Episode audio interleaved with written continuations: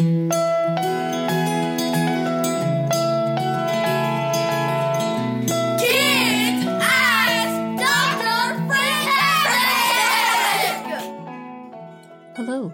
I'm Dr. Eileen Kennedy Moore, also known as Dr. Friendtastic.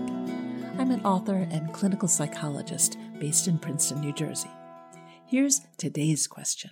Hi, my name is Noelle and I'm 10 years old. And today at co op class, there was this guy in my sister's class. And after class, we went, me and my friends went outside to play, family. And I was making a plunger for the toilet. And he walked up to me and said, Hey, what are you doing? And he grabbed the plunger out of my hand and threw it in the woods, even though I had worked on it. And then I tried to start again, and he came back and said, What are you doing again? and threw it into the woods. What should I do in that situation? Hi, Noelle. It's annoying to have someone try to wreck your game, especially more than once. I think that's something a lot of kids have faced. In your situation, I'm sure you told him to stop, but that didn't work. You could go to a teacher or other grown up in charge and explain what's happening. Maybe they'd tell the other kid to stop, and maybe he'd listen. But before going to an adult, you may want to be curious about why he's wrecking your game by throwing the plunger. Maybe he doesn't like you and he's trying to be mean.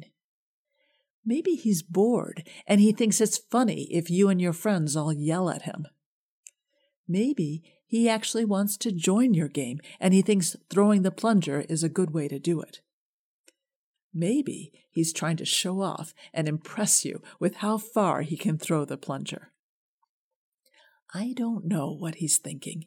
You might have some idea about which of these possibilities is most likely based on other things that have happened between you and this boy. If you think he's looking for a reaction, you could try ignoring him. Don't say anything. Just do something else until he loses interest. If you think he wants to play, you could try giving him a job Ask him to do something that helps your game. But I wonder what would have happened if you'd looked at him and calmly asked, How are you hoping I'll respond to you throwing the plunger? I bet he'd be surprised by that question. Maybe he'd just leave, which is fine. Or maybe he'd explain why he was throwing it and then you could explain why you need the plunger and move on from there. It sounds like this boy isn't a friend of yours, but we often have to get along with people we don't particularly like.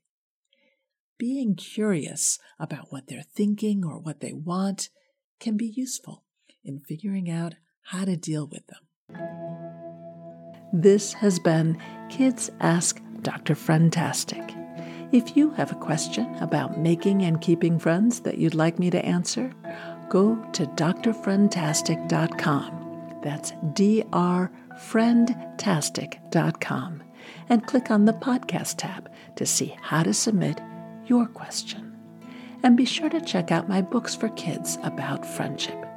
Growing Friendships, a kid's guide to making and keeping friends, and my new book, Growing Feelings, a kid's guide to dealing with emotions about friends and other kids. They're available through your library or wherever you buy books.